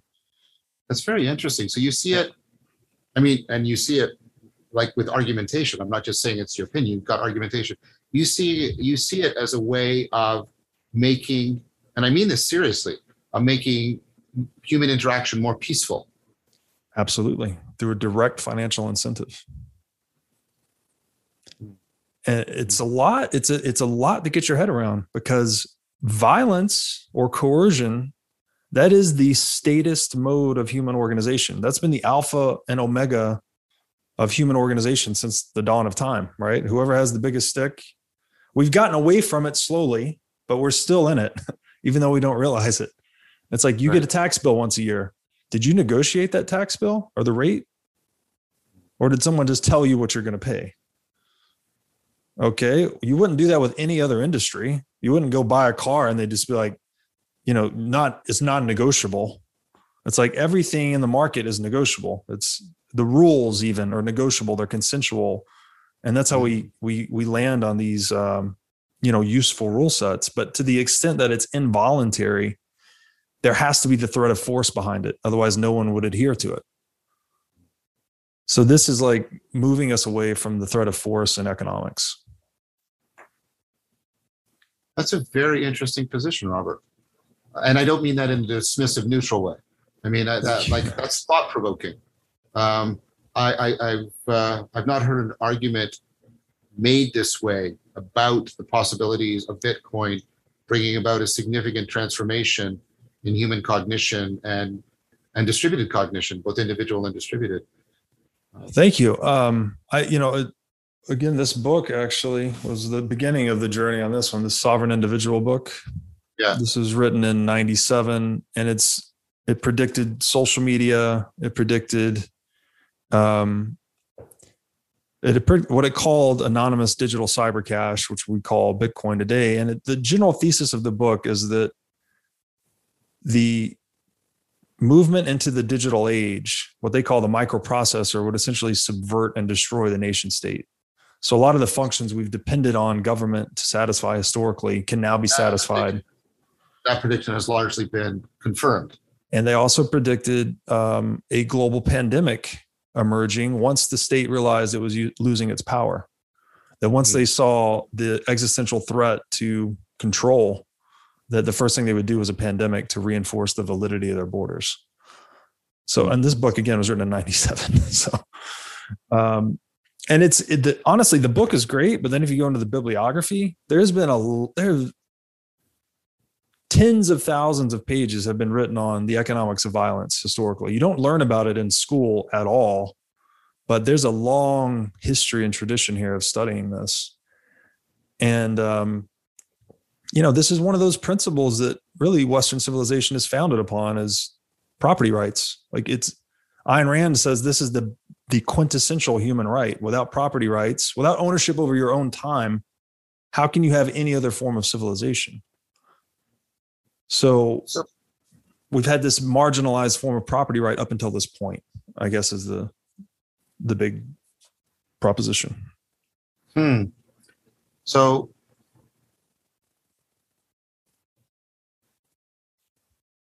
it's clear that chimps pursue status. Mm-hmm. And there's violence associated with that. Mm-hmm. My concern is if we remove, uh, I'll, maybe this isn't the right word economically, but if we remove wealth as the way by which we mark status, and thereby that, is, and then wealth incentivizes violence, the argument you've made, my concern is human beings will just find another way of competing for status because status is intrinsically valuable to them. Yes. Um, I, I would qualify that real quick. So this is we're not removing wealth. Okay. Um, so maybe I said I might have been using the wrong yeah, word. So, yeah. So uh, wealth. I mean, wealth is we we trade and create capital. We become richer. We can you know yeah. solve more problems more easily. Um, but, but, but what I'm what I'm suggesting is, are, I mean, people are also bad faith actors in distributed cognition because they rigged the game in order to win the status competition. Yes. So that's a great that's a good way to look at it. Yeah. The, if we consider again money, the base layer protocol, right? It's the yeah. What money is to socioeconomics, thermodynamics is to physical reality, something like that, right? Like it's the rules yeah. But so therefore, the incentive to control the rules has that's the whole game. There's no uh, what does Rothschild say about this? He who has the gold makes the rules. Historically, right. that's been the norm. Yeah. Right. But now Bitcoin is the new game. It's like an incorruptible rule set. It's some it's a man-made invention that no man or government or institution can control. It's just mm. been it's like just a protocol that's been placed out there and it's ossified. And so it's an invariant. Maybe we could look at it that way. The yes, invariants yes. force organisms to adapt their strategies to them, right? Organisms have to adapt their strategy to gravity. It's not like we're trying to figure out how to turn gravity off or anything. It's just no option.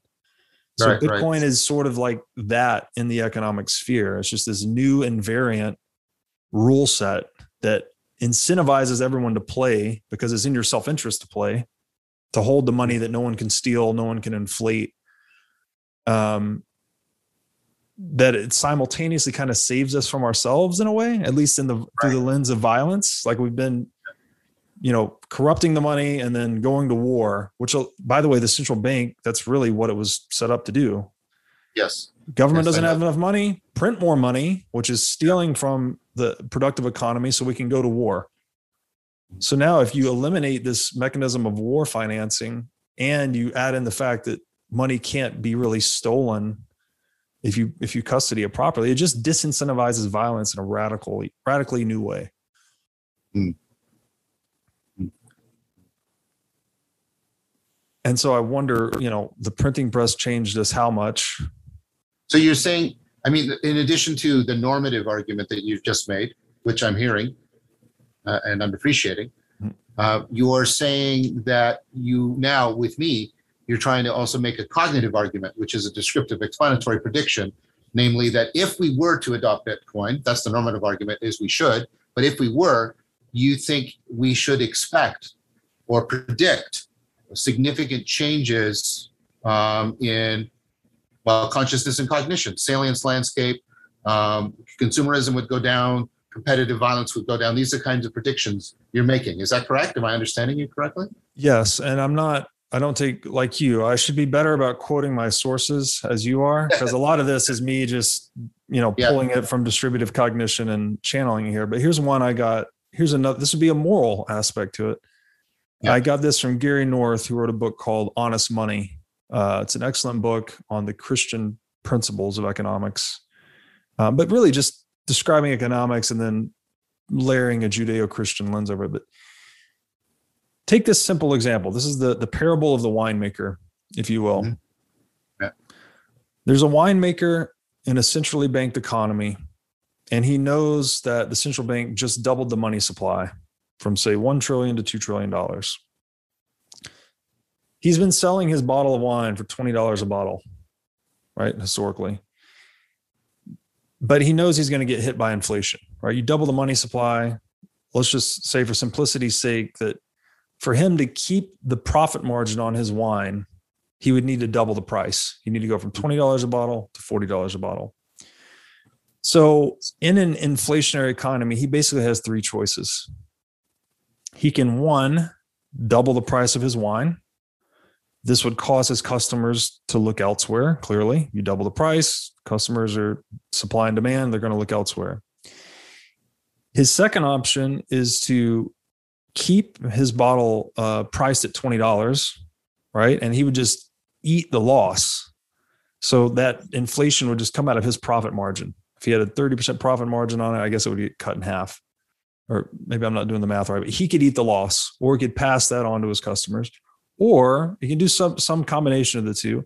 But his third option would be he could water down the wine or use cheaper ingredients or inferior ingredients so he could keep selling the same bottle of wine at the same price, but he would have lowered his cost. So he kept his profit margin the same.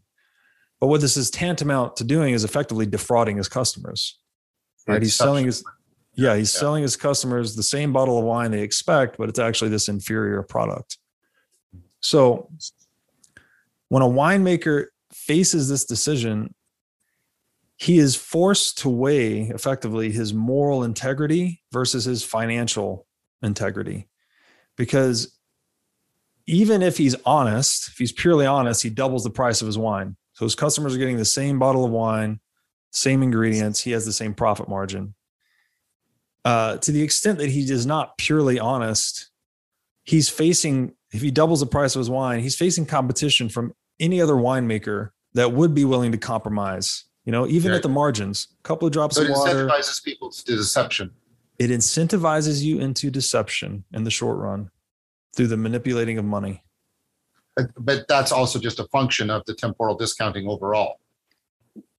Yes, it is, which is influenced yeah. by the yeah. the rate of yes. currency depreciation. Right, right. So there's this there's this corruption, you know, like it's the original sin, like propagating forward. It's like you yeah you lied about the money supply. It used to be one for one gold. Then it's like, oh, it's two for one gold. And then it's like, oh, it's you can't redeem it for gold at all. We're just going to print it ad infinitum. And this deception propagates out into socioeconomic reality and it mm. screws up all of us. Um, so that's just another angle on i'm trying to identify the connection you know and i think your work again this point of psychotechnology and how there's this conformity between creation and creator gave me a vernacular or angle through which to consider it. Yeah. This is uh I I uh I've never thought deeply about money as a technology or psychotechnology and its relationship to distributed cognition. So I'm very much appreciating uh, this conversation and uh, the places we're getting into. It's it's very thought provoking. It's making me um, it's making me think a, a lot about the connections between distributed cognition, um, economics, and then ultimately our biological embeddedness in the environment and things like that. Mm-hmm. So thank you for that. Oh, thank you. Um, it, it's very much helped me sharpen the language. Whereas before, to say like, oh, the, and this is written about the moral standard and the monetary standard are inexorably linked. A lot of Austrians have written about this, but I don't mm. know that anyone ever identified the actual mechanism that connected them. Mechanisms. Like- it was just an observation. It's like, oh, well, look what happened in this culture. They printed a bunch of money, they became degenerate gamblers, and then it collapsed but there was not an a specific mechanism identified. That's what I'm trying to do. No, and I think I think what we're working out together, if, uh, if you'll allow me to take some role in this, which is we're working out that the mediating factor is distributed cognition, uh, distributed cognition, and the system, the system of psychotechnologies that constitute and regulate that distributed cognition. Yes, of which I think you know they, they call money the language of value yes. right? It's, and it's just like if you corrupt if you this is like almost in in uh you know government propaganda or communism has done this a lot where they bastardize the language.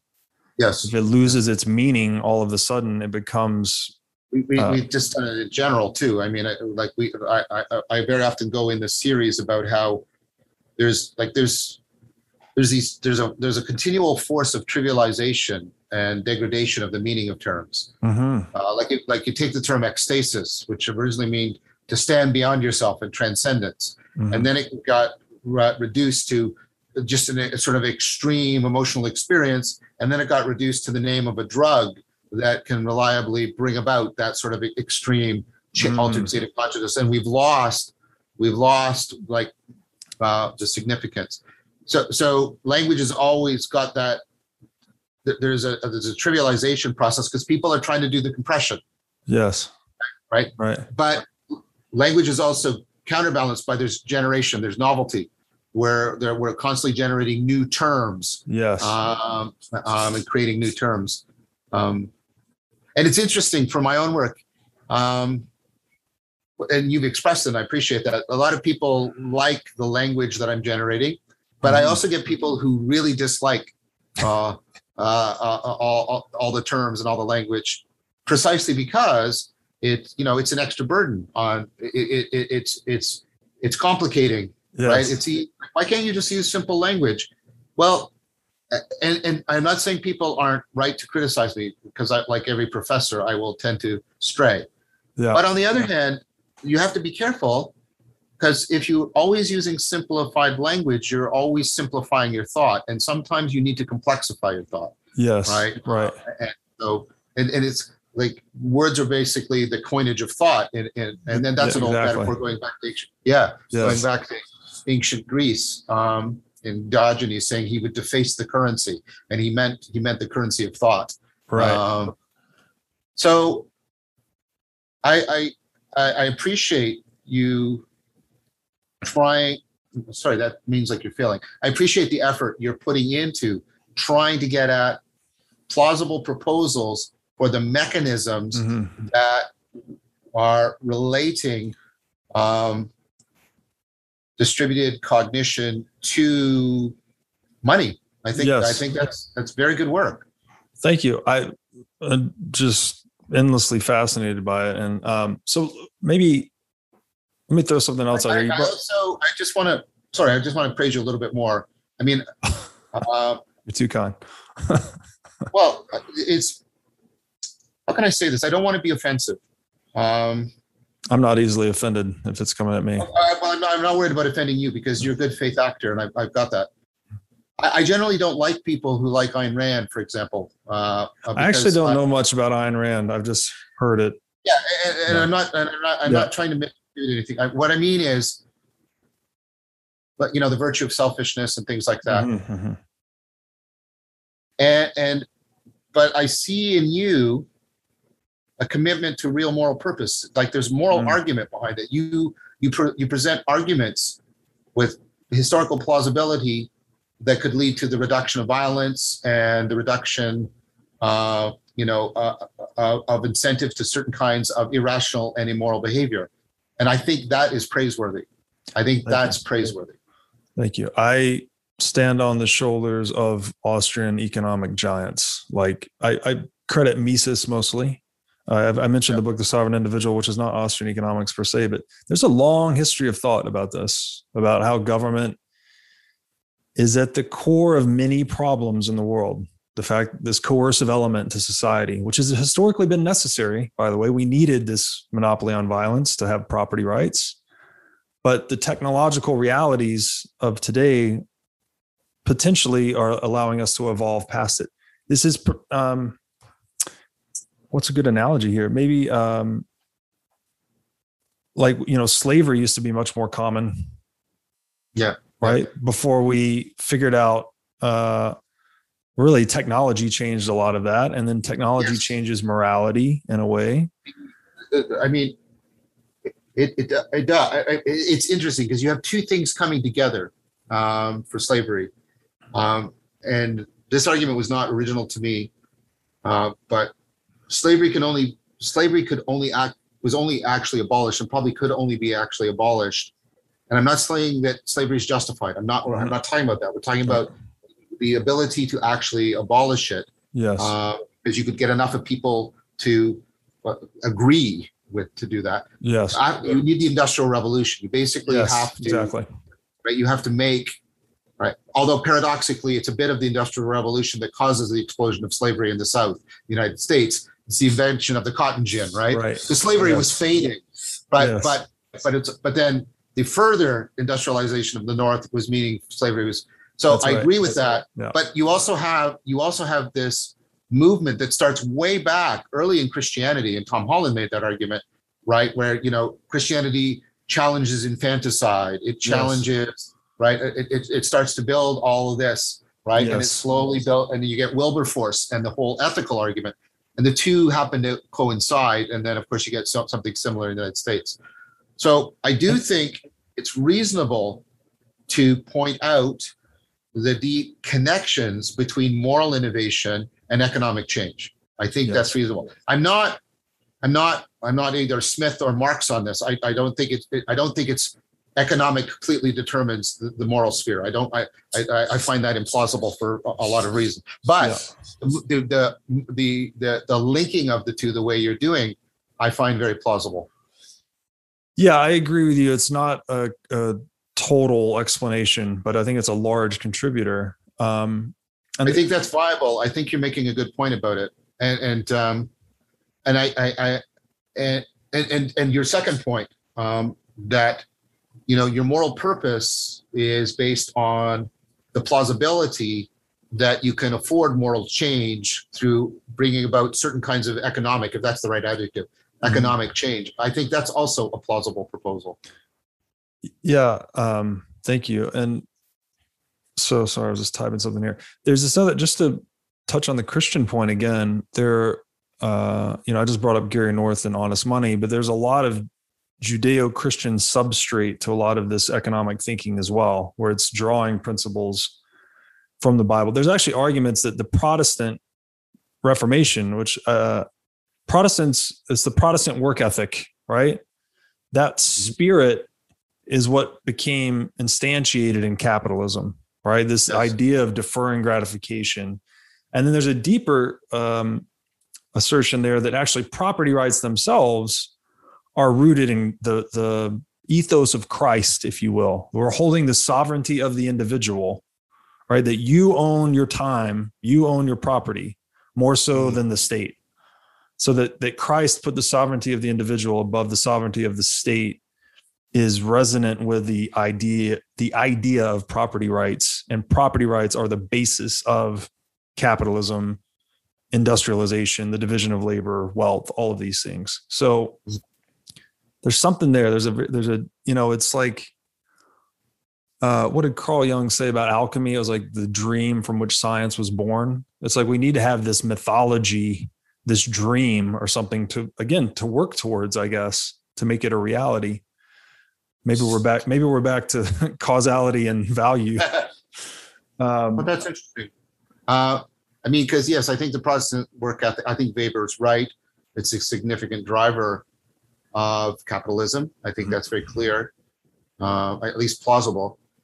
Um, but you know again i would say that there's things happening and i go over this in the series uh, there's things happening that are you know part of Weber's thesis is you know it's it's an anxiety about whether or not you have the proper relationship with god and yes. and all of that all of that difficulty right uh, and that's also driving it um, yes. so that's what i mean about how i see top down effects from right. religious concerns equally so again i think the emergence and the emanation go both ways right right right right um i'm going to throw one more thing at you here and now what i'd like to try and do is because as I was watching your series originally, Awakening to the Meaning Crisis, I'm always, you know, thinking through this lens of money and the corruption of money. And so now I'm wondering how much could it could the corruption of money be a contributor to the meaning crisis? So one of the things you just brought up was that language is continuously changing, right? There's constantly yeah. new term variation of new terms. Yeah. Yeah. And then a counterforce, people trying to call it back like you said, your yeah. critics make it more simple. Yeah. So specificity and generalizability, maybe that's the uh, force and yeah. counterforce. Yeah, moving back and forth, yeah. Many new terms, and I don't, maybe you can help me with this. They seem to reflect like new terms and new language development tend to reflect new technological realities. So, if, and I don't know if there's a term for this or not, but for instance, a lot of people today in the di- digital age, um, I always struggle to come up with examples, but are like, hey, let's let me have a quick download with you. Yes. Or, or yes, hey, yes. Uh, you know, she's got her firewall up. That's kind of a less common one, but there's all these little software, no, no, yeah. hardware analogies. We're talking about Magnetic interpersonal. Yeah. So yeah. there's metaphor, right? There's metaphor, but it's metaphor working in a different direction almost. It's like we created this new tool and now That's we're using part it, of the way shaping happens. Yes. Yeah. So then we're meta- metaphorically uh, adopting that into us. So, so what I'm getting at here is if if language flows both ways, like it flows. Like so, the king can charge somebody, and then yes. we get the idea of an electric charge, and then we take that back and say somebody was electric at a party. So you, you can see it coming like all the way around. Yeah, it goes it goes both ways. Yes. So then, okay, we have the this metaphor feeding back into us from technological realities that are then yep. shaping how we interact. So then I'm wondering like what metaphors are being fed into us from, you know, fiat currency or the corruption of money in a way that's changing how we interact. Um I, and, and, there's there's a website here I'd encourage you to check out. It's a very simple website. It's called WTFHappen1971.com. Mm-hmm. And it so 1971 is when we went off the gold standard internationally. And since then, this website lays out a whole gamut of socioeconomic data that shows things that have gone terribly awry since 1971. It's like obesity, suicide, drug addiction, you know, clearly debt, all of these things and I just wonder, you know, if if we spend on average each of us 40 hours a week working, you go to work for money, like that it's an indispensable tool to you. How much of that is actually influencing your behavior? Like the characteristics of that particular form of money, how much are they feeding back into your your character? And and one last thing, just to put a button on yeah. this, is that fiat currency, it's a debt-based money. So it's a, and again, it used to be a token for gold. Then you can't redeem it for gold. So it's an irredeemable debt certificate. And in right. the Christian tradition, uh, the word the the actual original words for for debt and deception and lies are very closely related etymologically yeah. yeah yeah so and you know we talked about the moral thing earlier with with uh the winemaker so i'm just wondering like is it is it because we have fraud and theft integrated into our money that it's somehow the metaphors are shining back into us and causing us to to just causing us to have a corrupt culture or a meaning crisis?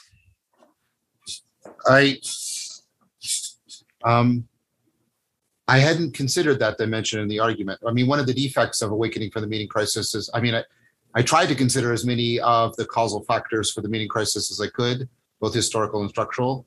Uh, but um, yeah, it, it's it's very plausibly likely that I uh, I missed things, missed important factors. Um, I didn't talk enough, for example, in this series about social media. I mm-hmm. didn't talk about um, this aspect of things, this argument. Um, so I, I, still stand by the arguments I made. I still think the factors I talked about are real and important. But uh, if you're making the point that this could this could also be a significant contributory factor, I think that's a very reasonable argument that I should take into account. Yeah, I, I have no, no idea, frankly. I'm just really hypothesizing here, but but the way I, I hope I'm responding in kind. I'm not yes. accusing you of anything. Yeah, I'm just. Yeah, I um. Again, we it, it's one meaning making tool or faculty. You know, again, yeah. prices and money, all these things, they're meaning making in a very important way for a lot of your decisions day to day. Yes. So if yeah, all of a sudden that's unmoored from reality, I just thought that it it's got to be disorienting to some extent. It is. Yeah. Uh, I think some of the arguments you've made are good. Um, yeah, I, I, I think for me, the, the, what I feel comfortable, I mean, intellectually comfortably saying is um, that strikes me as a significant plausible factor that should be incorporated into an analysis of the meaning crisis that I didn't take into account when I made the original argument. Um, but I do think again that the other factors that I highlighted in the in the series are, are very real, very important. The human proclivity to self-deception, uh, right? All, all, kinds of things. Um, uh, the, the fact that uh, you know science unmoored our our intellectual framework from our existential projects. Yes. Uh, things like that. I think all of all of those are also very important contributory factors. Well, uh, agreed completely. I would actually even add that you could look at it that way is that fiat currency is self-deception at scale. It's yeah, the, it's I, the belief we could just print money to fix our problems. Yes, yes. Essentially. And it's and by the way, you talk about self-deception uh, and how it leads to addiction, right? The yeah. reciprocal yes. narrowing, right? Yes, and, and you, I, I think, yeah, I think you make a very good argument. You made it like that. We're basically we become addicted in a very powerful way, and I think yes. that's right. Yes. I, I think that's argue. I think that argument is right. Um, that's another one of those analogies used often historically, but there was never a precise causal mechanism established. Right. But I would say there's probably something there. Like we, you do yes. actually become addicted to fiat. You have, you need more each time, and yes. it leads yes. to disaster. You you ultimately the economy, you know, if it doesn't die, it has this mortal event where it has to start over. Right, right, yeah. Um, so and then I'm just this chart, the zombie chart at the beginning of the book on zombies. One thing that came, and we'll, maybe we'll talk about this next time, but the spike of the use, the prevalence of the use of the word zombie from 1920 to 2008 I think you could put that chart on that website I just mentioned, WTF happened 1971.com, because the use yeah. of the word zombie spikes after 1971. Um, really?